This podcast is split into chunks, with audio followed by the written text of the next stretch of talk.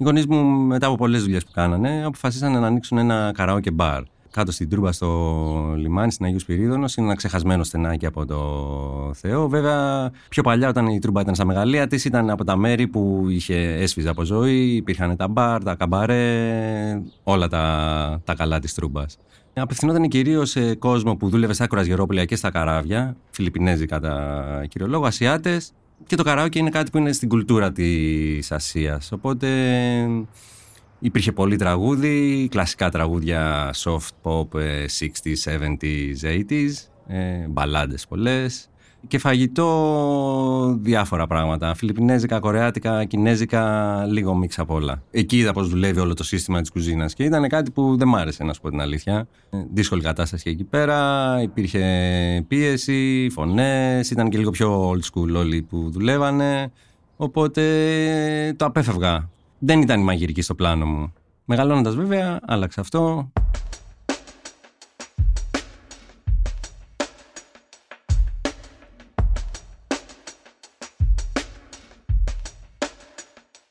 Ένα επεισόδιο της σειράς «Επόμενος κόσμος». Σήμερα ακούμε την ιστορία του Δημήτρη Liem που μεγάλωσε μέσα στο καραόκε μπαρ των γονιών του, στην Τρούμπα και σήμερα φτιάχνει ανάμεσα στα άλλα το καλύτερο kimchi στην πόλη σε ένα dim sum bar που δημιούργησε παρέα με έναν φίλο του. Είναι τα podcast της LiFO. Με λένε Δημήτρη Liem, γεννήθηκα στο Μαρούσι και έχω μεγαλώσει στο Σχιστό Κορυδαλλού. Είμαι 40 χρονών και ασχολούμαι με τη μαγειρική. Ε, μεγάλωσα στο σκιστό Κορυδαλού. Είναι ένα μέρος ψηλά πάνω σε ένα βουνό στον Κορυδαλό. Μοιάζει με χωριό πάρα πολύ. Έχει βουνά, δάση τέτοια. Ε, και εκεί ήταν τα παιδικά μου χρόνια μέχρι την εφηβεία μου. Ήταν ένα πολύ ωραίο μέρος να μεγαλώσει ένα παιδί. Μακάρι να μπορούσα να μεγαλώσω και εγώ εκεί τα παιδιά μου. Είχαμε λάνε σε δρόμους, πέτρες, χώματα, τέτοια πράγματα. Ο μπαμπάς μου είναι από την Ινδονησία. Ε, Ερωτικός μετανάστης στην Ελλάδα, γνώρισε τη μητέρα μου. Μεγάλωσα σε μια οικογένεια που όλοι, όλα τα αδερφιά της μητέρας μου έχουν παντρευτεί ξένο. Δηλαδή και η αδερφή της έχει παντρευτεί ένα. Ο, ο θείος μου είναι από τη Μαλαισία, ο άλλος μου ο θείος ήταν παντρεμένος με μια Αμερικάνα. Οπότε ήμασταν γενικά μια οικογένεια που είχαμε πολλά mixed race ε, άτομα. Και αυτό είναι πάρα πολύ ενδιαφέρον γιατί μεγάλωσαμε κομπλεξάριστοι Είχαμε πολλές ε, κουλτούρες να, να λάβουμε εικόνες και φαγητά, μουσικές, ε, ντυσίματα, γλώσσες, όλα. Θεωρώ ότι πλέον ότι είναι πολύ ενδιαφέρον. Όταν ήμουν μικρός λίγο με προβλημάτιζε λίγο σαν παιδάκι αλλά όσο, με, όσο μεγάλωνα το... μου άρεσε αυτό και ήταν και κάτι διαφορετικό που μπορούσα να το... Έλκυε περισσότερο κόσμο κοντά μου. Όταν τύχαινε, γιατί δεν τύχαινε πολλές φορές να μαζεύονται όλοι, υπήρχε μια ανακατοσούρα γενικά στο σπίτι, πολλές γλώσσες, μιλάγαμε ελληνοαγγλικό και ό,τι άλλο υπήρχε μέσα στο σπίτι. Ο παππούς και η γιαγιά δεν καταλαβαίνανε, οπότε ήταν και αυτό ένα αστείο που δεν μπορούσαν να το διαχειριστούν αυτοί καλά, αλλά ήταν πολύ open-minded και περνάγαμε ωραία.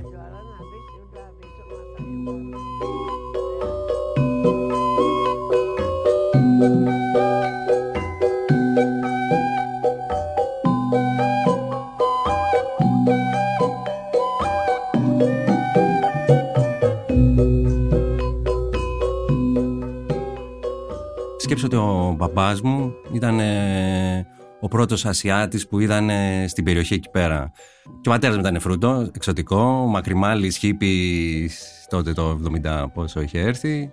Η γειτονιά και η κοινωνία εκεί πέρα μας αγκάλιασε βασικά. Δεν είχαμε ποτέ θέματα ούτε ρατσιστικά ούτε να μας πειράζουν. Γι' αυτά μέσα σε λογικά πλαίσια πάντα που ποτέ δεν με, δεν με ενόχλησε κάτι θεωρώ ότι σαν παιδική ηλικία ήμουν αρκετά τυχερός. Είχα, είχα, είχα φίλους και ανθρώπους που μου αγαπούσαν και δεν συνάντησα ποτέ κάποιο πρόβλημα όσον αφορά την καταγωγή μου ή την εμφάνισή μου.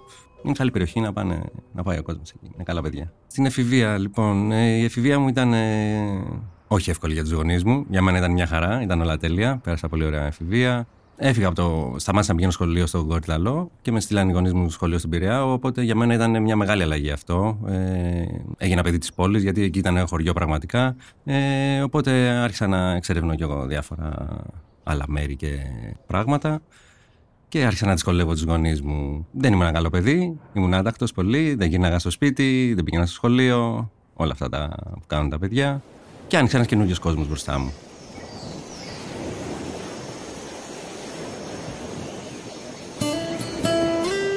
Suatu hari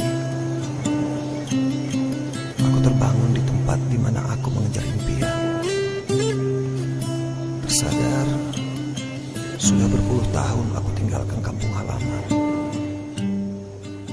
Sekarang Κοίτα να δεις, είναι λίγο θολό το τοπίο. Ακριβώς δεν το γνωρίζω, δηλαδή δεν το έχουμε αναλύσει πάρα πολύ. Ξέρω ότι ο πατέρας μου ήταν ναυτικός και ήταν μαζί με τον αδερφό της μαμάς μου, τον θείο μου. Ε, γνωσ- γίνανε φίλοι ε, και έτσι κάπως ε, γνωριστήκανε. Πήγε η μαμά μου, ταξίδεψε στη Γερμανία να βρει τον πατέρα μου, να του φτιάξει τα χαρτιά, να έρθει εδώ πέρα πίσω στην Ελλάδα. Υπήρχε ένα, ένα serial δηλαδή για το πώς θα έρθει εδώ ο μπαμπάς. Ήταν και λίγο πιο δύσκολα τα πράγματα τότε για να έρθει κάποιος ξένος στην Ελλάδα να μείνει.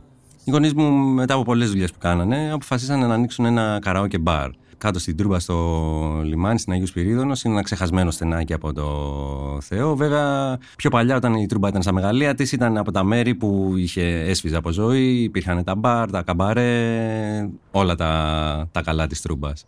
Απευθυνόταν κυρίως σε κόσμο που δούλευε στα κουρασγερόπλια και στα καράβια, Φιλιππινέζοι κατά κύριο λόγο, Ασιάτες. Και το καράοκι είναι κάτι που είναι στην κουλτούρα της Ασίας. Οπότε υπήρχε πολύ τραγούδι, κλασικά τραγούδια soft pop, ε, 60s, 70s, 80s, ε, μπαλάντες πολλές.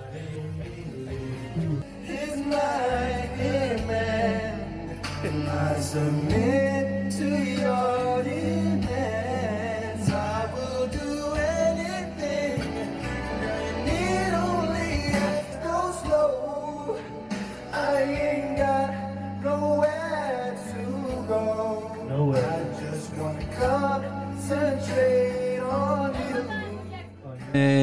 και φαγητό διάφορα πράγματα. Φιλιππινέζικα, κορεάτικα, κινέζικα, λίγο μίξ απ' όλα. Αυτό, νομ- αν δεν κάνω λάθος, άνοιξε το 88. Το 88 ήταν και έμεινε ανοιχτό μέχρι το 2005-2006. Το μαγαζί λεγόταν Bodega. Το θυμάμαι πολύ καλά. Ήταν ένα σκοτεινό εστιατόριο, να το πω ε, έτσι. Πολλά τραπέζια μέσα. Ε, υπήρχαν παγόδες με τούβλα. Όχι πολύ traditional, αλλά υπήρχε αυτό το ασιάτικο στοιχείο που υπήρχε τότε στα εστιατόρια. Αυτό το, η παγόδα και όλο το ιτράκι. Αυτά. Μεγάλες τηλεοράσεις, πολλά ηχεία ε, και δυνατή μουσική. Μπύρες πάρα πολλές και τσακωμοί. Ήταν ε, ενδιαφέρον πολύ. Εγώ ξεκίνησα να πηγαίνω εκεί όταν ε, μου είπε ο πατέρας μου ότι εντάξει, το καλοκαίρι ξεκινά δουλειά. Ήταν κάτι που δεν το ήθελα, δεν ήθελα να δουλέψω. Ε, ήθελα να κάνω άλλα πράγματα, αλλά οκ, με βόλευε γιατί έπαιρνα, είχα και ένα χαρτζιλίκι, μπορούσα να κάνω και τα πράγματα που ήθελα ταυτόχρονα. Εγώ ξεκίνησα εκεί να πηγαίνω παραγγελίες σαν delivery και γύρω στις ναυτιλιακές που υπήρχαν εκεί πέρα κοντά. Μετά σιγά σιγά μπήκα στην κουζίνα. Ε, το βράδυ βοηθούσα λίγο εκεί με τη μουσική, ό,τι μπορούσα. Ε, μέχρι που ό- όταν μεγάλωσα αρκετά δηλαδή, άρχισα να. Αυτοφοράκια, σ' όλα. Ό,τι υπήρχε. Ό,τι υπήρχε. Εκεί ήταν η πρώτη μου επαφή σε- ε, με, με την κουζίνα, με τη μαγειρική. Στο σπίτι, αυτός που μαγείρευε ήταν η γιαγιά μου, οπότε επειδή οι γονείς μου δουλεύανε πάντα, εκεί είδα πώς δουλεύει όλο το σύστημα της κουζίνας. Και ήταν κάτι που δεν μ' άρεσε, να σου πω την αλήθεια. Ήταν ε, δύσκολη κατάσταση εκεί πέρα, υπήρχε πίεση, φωνές, ήταν και λίγο πιο old school όλοι που δουλεύανε. Οπότε το απέφευγα. Δεν μ' άρεσε. Δεν, τα Σαββατοκύριακά μου τα έτρωγα στο μαγαζί, δεν μπορούσα να βγω με τους φίλους μου. Δυσκολευόμουν να, να ζήσω έτσι πως θα ήθελα εγώ. Δεν ήταν η μαγειρική στο πλάνο μου. Μεγαλώνοντας βέβαια, άλλαξε αυτό. Φτάσαμε σε ένα διέξοδο κάποια στιγμή και λέμε τι κάνουμε, πώς προχωράμε τη ζωή μας. Εμένα το όνειρό μου ήταν ε, ήθελα να ασχοληθώ με τη μουσική. Οτι, οτιδήποτε ήταν με τη μουσική. Όταν ήμουν μικρός, ε, ήθελα έξω βόλτα, πάρτι, μουσική. Όταν τελείωσα το σχολείο, λοιπόν, ε, πήγα, μου λέει κάτι έπρεπε να κάνω. Με πίεζε ο πατέρας μου, πρέπει να κάτι κάνει, τι θα κάνει στη ζωή σου, πώς θα γίνει. Πήγαινε γίνε μάγειρας, πήγαινε γίνε μάργυρας. Λέω, εγώ δεν θέλω, λέω. Έτυχε και βρήκα μια σχολή διοίκησης επιχειρήσεων. Λέω, κάτσε να πάω εκεί. Λέω, μπορεί να, να μάθω κάτι άλλο. Έκατσα δύο χρόνια εκεί πέρα, τελείωσα το πρώτο, το πρώτο μέρος των σπουδών. Το μόνο καλό που βγήκε από αυτό είναι ότι γνώρισα τη γυναίκα μου εκεί πέρα, τη Μαγαλινή, και είμαστε ακόμα μαζί. Οπότε είναι, βγήκε κάτι καλό από τη σχολή. Εκεί τα βαρέθηκα γιατί τα βρήκα λίγο σκούρα με τα, με τα λογιστικά και με όλα αυτά. Λέω δεν είναι η δουλειά αυτή για σένα. Είσαι πολύ στην τζίτα για να είσαι σε ένα γραφείο. Λέω θα κάνω κάτι πιο δημιουργικό. Σπούδασα λίγο κομμωτική, έκανα ένα πέρασμα έτσι λίγο από την κομμωτική που λένε άμα δεν μπορείς να γίνεις κομμωτή. Το προσπάθησα αυτό. Ε, δεν μου βγήκε. Εκεί με τα ρόλε λίγο, λέω πολύ ρόλε παίζει εδώ πέρα. Εγώ αλλιώς τα φανταζόμουν, δεν είναι για μένα. Ε, εκεί πέρα είναι που έφτασα και εγώ στο. Είχα φτάσει 22 χρονών, 23. Λέω κάτι πρέπει να κάνεις, δεν γίνεται. Ε, λέω, μήπως λέω να ακούσω τον πατέρα μου να ασχοληθώ λίγο με τη μαγειρική, αφού τουλάχιστον εντάξει, ξέρω πώς είναι η δουλειά και ό,τι γίνει. Πήγα, γράφηκα στη σχολή, ξεκίνησα τη σχολή. Εκεί είδα άλλα πράγματα στη μαγειρική που δεν τα είχα δει στο εστιατόριο του πατέρα μου. Και άρχισα να, να ενδιαφέρομαι περισσότερο. Γνώρισα και φίλους πολλούς ε, στη σχολή που είμαστε ακόμα και σήμερα φίλοι. Και ξεκίνησα να δουλεύω. Και από εκεί και πέρα πήρε, αγάπησα τη δουλειά, έγινα κι εγώ καλύτερος, μάθαινα, είχα όρεξη και φτάσαμε εδώ που είμαστε σήμερα. Εγώ δεν είχα κάποιο συγκεκριμένο, κάποια συγκεκριμένη κουζίνα που θα ήθελα να ακολουθήσω, αλλά τα, έφερε, τα έφερε η ζωή έτσι τα πράγματα. Περισσότερες δουλειές που έγιναν επειδή με βλέπαν ότι είμαι μισός Ασιάτης. Μου λένε: Ξέρεις να κάνεις και Ασιάτικα, ξέρεις να κάνεις Κινέζικα, ξέρεις να κάνεις αυτό, ξέρεις να κάνεις εκείνο. Ήταν πράγματα που είχα εγώ εικόνες μέσα στο, στο μυαλό μου. Οπότε από μόνο του με πήγε και ασχολήθηκα με την Ασιατική κουζίνα. Βέβαια τώρα που κοιτάω πίσω, θεωρώ ότι είναι κάτι που μου ταιριάζει με ένα περισσότερο. Είμαι άνετος με τις γεύσεις, εξοικειωμένος με, με τις τεχνικές και όλα αυτά. Οπότε καλά με πήγε. Όλα ήταν σχολεία. Κατ' κάθε, ένα με το, κάθε δουλειά ήταν ένα, ένα σχολείο από μόνη της, είτε με τα καλά τους είτε με τα κακά του. Θεωρώ ότι δεν υπάρχουν, υπάρχουν μαθήματα. Δηλαδή, αποφεύγεις τα άσχημα ή ακολουθείς τα, τα καλά. Όλα ήταν σχολείο. Σίγουρα μεγάλη, μεγάλο πανεπιστήμιο ήταν και το Ματσουχίσα που εκεί πέρα μου ανοίχθηκε ένας άλλος κόσμος. Ε, είδα πράγματα, υλικά, τεχνικές, ε, γνώρισα ανθρώπους από το εξωτερικό που τότε δεν ήταν τόσο σύνηθες να δουλεύεις σε τόσο μεγάλα μπραντ με κόσμο και υλικά εδώ στην Αθήνα. Και σίγουρα και αυτό με βοήθησε πολύ στη μετέπειτα καριέρα μου, στην πορεία μου. Δούλεψα σε διάφορα μέρη. Ε, ψαχνόμουν. Γενικά είμαι άνθρωπος που ψάχνουμε. Δεν μπορώ να είμαι στάσιμο σε κάτι. Το μυαλό μου δουλεύει, τρέχει συνέχεια. Κακό αυτό. Και πέρασαν τα χρόνια, πάντα ήθελα να κάνω κάτι δικό μου. Να, να, να μπορέσω να φτιάξω ένα χώρο που να μπορώ να δουλεύω με τους δικούς μου όρους. Γιατί αυτό είναι το τέτοιο, να μπορώ να, να οργανώνω το, χώρο, το χρόνο μου. Ε, πράγμα που δεν ισχύει. Χειρότερα είναι. Και όταν ήρθαν οι συνθήκες έτσι που το επέτρεψαν οι συνθήκες, ε, ανοίξαμε και το μαγαζί που έχουμε σήμερα μαζί με τον Σπύρο. Ε, το μαγαζί λέγεται Kitchen, Dim Sum Bar, είναι στον Πειραιά, στο λιμάνι. Ένα μικρό μαγαζάκι με λίγα καθίσματα.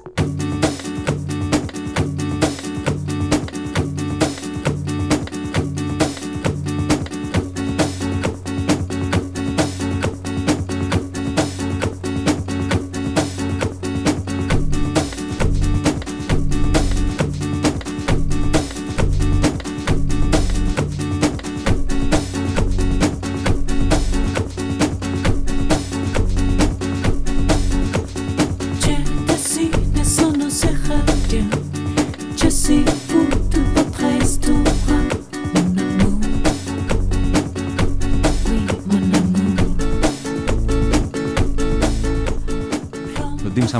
Dim Sum και είναι κινέζικη κουζίνα, μικρά πιατάκια στην ουσία, με ζεδάκια όπως τα, τα λέμε εδώ πέρα. Συνήθως περιλαμβάνουν dumplings, ε, μικρές μπουκίτσες. Μπορεί να είναι και κρέας, να είναι και γάρι, ε, θαλασσινά, διάφορα λαχανικά, ό,τι θέλει ο καθένας. Στην Κίνα περισσότερο το έχουν σαν, ε, σαν μεσημεριανό και το σερβίρουν μαζί με τσάι. Εμείς αντί για τσάι σερβίρουμε κοκτέιλ, ποτά, τέτοια πράγματα. Ο συνεταιρός μου, ο Σπύρος ο Μινέτος, είναι και αυτός ε, mixed race. Είναι, η μαμά του είναι Κορεάτης, ο μπαμπάς του είναι Έλληνας, στην κεφαλονιά. Οπότε και η μάνα μου είναι φτανήσια και αυτό φτανήσει. Οπότε έχουμε μπλέξει καλά και όλη τρέλα μαζί. Ε, με τον Σπύρο γνωριστήκαμε εντελώς τυχαία. Ε, ο Σπύρος έχει παντρευτεί την αδερφή της γυναίκας μου. Οπότε συνεχίζεται αυτό το multicultural στο, στο κύκλο μου. Καλό κι αυτό. Γίναμε φίλοι, εκείνος ασχολείται με το ποτό. Ψάχνονταν κι αυτός. Μέσα στην καραντίνα συζητάγαμε, συζητάγαμε τι θα κάνουμε, πώς θα γίνει. Δεν δούλευε ένας, δεν δούλευε και ο άλλος. Ψαχνόμασταν, καθόμασταν στο σπίτι και πήραμε την απόφαση να, να ανοίξουμε το μαγαζί. Μας βοήθησε μας η καραντίνα γιατί είχαμε τον χρόνο και το, το καθαρό μυαλό και την ξεκούραση να, να δούμε τι πραγματικά θέλουμε να κάνουμε. Όχι, δεν είναι καθαρή ασιατική κουζίνα, γιατί και εγώ δεν είμαι καθαρός Ασιάτη. Οπότε είναι, είναι γεύσεις και εικόνες που έχω από τα μαγαζιά που έχω δουλέψει, από τους σεφ που έχω συνεργαστεί. Είναι, είναι, είναι διάφορα. Ε, δεν θέλω να βάζω ταμπέλες στο, στο πώς μαγειρεύω. Είναι, είναι σίγουρα Asian influenced όλες οι γεύσεις μου και οι τεχνικές μου. Ε, αλλά μου αρέσει και πάρα πολύ η ελληνική κουζίνα. Προσπαθώ να εντάξω όσο μπορώ και το ελληνικό στοιχείο μέσα. Το πιο ε, αντιπροσωπευτικό πιάτο που έχω που θεωρώ ότι είναι έτσι, αυτό το mixed. Ε, ε φτιάχνουμε ένα sushi roll με καβούρι μέσα και το οποίο το, το τηγανίζουμε και το σερβίρουμε μαζί με τα ραμά. Οπότε είναι έτσι αυτό το Greek Asian.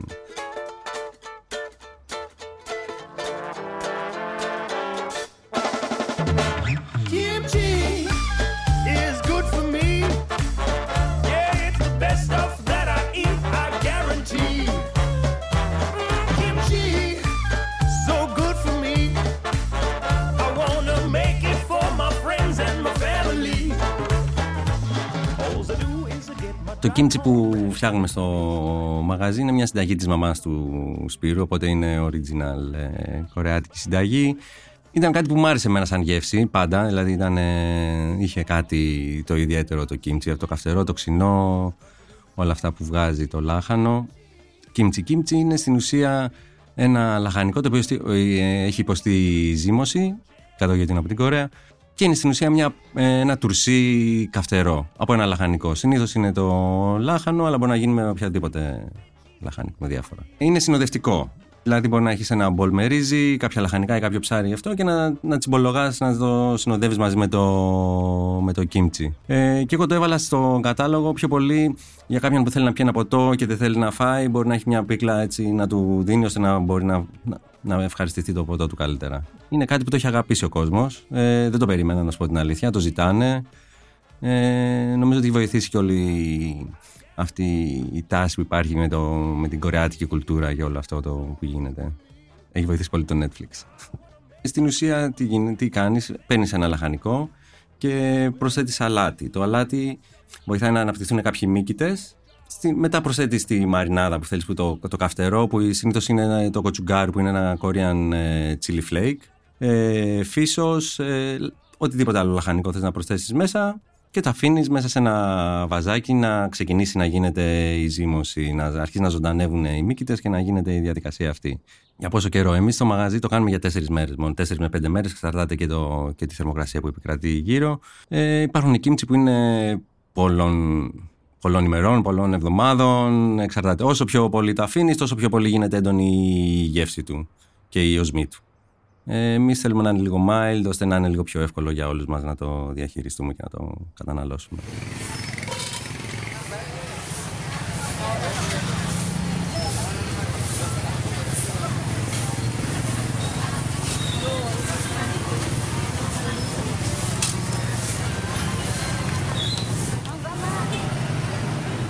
Ινδονησία έχω πάει αρκετές φορές. Ε, είναι ένα μέρος πολύ διαφορετικό από εδώ.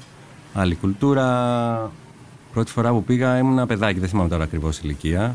Μπορεί να ήμουν γύρω στα 10 με 12 ετών. Ε, ε, ήταν μια διαφορετική σκέψη ότι ταξίδεψα και μόνος μου. Μες έστειλαν οι γονείς μου να πάω να δω τους, τους θείους μου, τις γιαγιάδες. Καταρχήν ήταν μια αγανής ε, πόλη. Δεν, το, δεν μπορούσαν στην Τζακάρτα δηλαδή που ζούσαν ε, οι δικοί μου. Εγώ δεν είχα ξαναδεί τόσο πολύ κόσμο. Κίνηση παντού, κόσμο παντού. Ε, πολλές αντιθέσεις, ε, ουρανοξύστες και δίπλα χαμόσπιτα. Πολύ, πολύ διαφορετική κουλτούρα και εικόνες για ένα παιδάκι. Δηλαδή, όταν ήμουν παιδάκι μου είχαν φανεί όλα πολύ περίεργα. Παρόλο που είχα και εικόνες από, από κουβέντες και ιστορίες που μου είχαν διηγηθεί οι δικοί μου. Ε, βέβαια, θεωρώ ότι μου κα- μου έκανε καλό γιατί εκεί αναγκάστηκα. να- Εγώ είμαι πολύ δύσκολος στο φαγητό, δεν τρώω πάρα πολλά πράγματα. Ε, και εκεί ήταν η πρώτη φορά που αναγκάστηκα ότι και να δεις πρέπει να φας γιατί θα πεινάς. Δεν, δεν, δεν γίνεται, δεν θα, δεν θα τη βγάλεις. Ε, οπότε εκεί ξεκίνησα να δοκιμάζω. Βρήκα πράγματα που μου αρέσανε και δεν πίστευα ότι θα μπορούσαν να μου αρέσουν. Ε, έφαγα καυτερά, λαχανικά πολλά, γιατί η βασική τους διατροφή είναι ε, τα λαχανικά με το ρύζι. Να, ε, παστά έφαγα πάρα πολλά. Ήταν, έφαγα πολύ φαγητό στον δρόμο, γιατί εκεί πέρα αυτό είναι το. δεν μα- Πολύ λίγοι μαγειρεύουν στο σπίτι στην Ασία. Θα περάσει το ποδήλατο, θα έχει τη σούπα, θα έχει το ρύζι, θα έχει το κότοπλο, οπότε πάντα υπάρχει φαγητό τριγύρω. Και αυτό μου είχε κάνει πάρα πολύ μεγάλη εντύπωση ότι δεν μαγειρεύανε. Υπήρχε κάποιος που θα σου φέρει το φαγητό στο σπίτι για να φας. Τα τελευταία φορά που πήγα είχαν περάσει 10-15 χρόνια. Είχε αλλάξει τελείως όλο το τοπίο. Ε, οι άνθρωποι είχαν μείνει οι ίδιοι. Βέβαια ήταν, ε, γίνανε λίγο πιο westernized. Είχε εξευρωπαϊστεί λίγο όλο η, η φάση εκεί πέρα. Το φαγητό παρέμεινε το ίδιο καλό. Δηλαδή αυτά που θυμόμουν σαν εικόνες ε, τα ξαναβρήκα. Ε, ανακάλυψα και περισσότερα πράγματα. Ε, ήμουν πιο μεγάλος ώστε να καταλάβω για λίγο την κουλτούρα περισσότερο και αγάπησα περισσότερο τη, την άλλη μου πατρίδα όταν μεγάλωσα. Ξέρεις τι γίνεται, είναι κάτι που δεν βαριέσαι. Δεν βαριέσαι δηλαδή, μπορείς να, να, να, να κάνεις μια βόλτα στην πόλη και να, να ανά 5-10 μέτρα να βρεις και άλλο φαγητό. Ποτέ δεν με έπιασε το στομάχι μου, η κοιλιά μου, δηλαδή αυτά που λένε ότι α, πρέπει να κάνεις εμβόλια για να πας, ε, να προσέχεις τι τρως και αυτά. Μπορεί να είμαι από τους τυχερούς, αλλά εγώ ποτέ, ό,τι και αν έφαγα, ποτέ δεν με πείραξε κάτι. σα ίσα που τα πιο νόστιμα πράγματα τα έφαγα στο δρόμο, είτε γλυκό είτε αλμυρό. Ε, αυτό που μου έχει κάνει εντύπωση και μου έχει μείνει δηλαδή και θα ήθελα. Δηλαδή την τελευταία φορά που πήγα δεν το έφαγα, αλλά την επόμενη φορά θα το αναζητήσω να το φάω. Ε, είχαμε πάει σε ένα, με τους θείους μου σε ένα εστιατόριο που ήταν πάνω σε μια λίμνη ε, στην οποία ψαρεύανε τα ψάρια, ένα ψάρι γλυκού νερού ψάρι, ήταν, που εγώ δεν είχα ξαναφάει ψάρι γλυκού νερού, μου είχε κάνει μεγάλη εντύπωση. Ήταν τηγανιτό και ήταν τόσο νόστιμο, καυτερό. Εμένα δηλαδή είναι μια γεύση που προσπαθώ να την ε, αναπαράγω, αλλά δεν μπορώ να τα καταφέρω αυτό. Νομίζω αυτό είναι που μου έχει μείνει περισσότερο από όλα. Αυτό το τηγανιτό το ψάρι.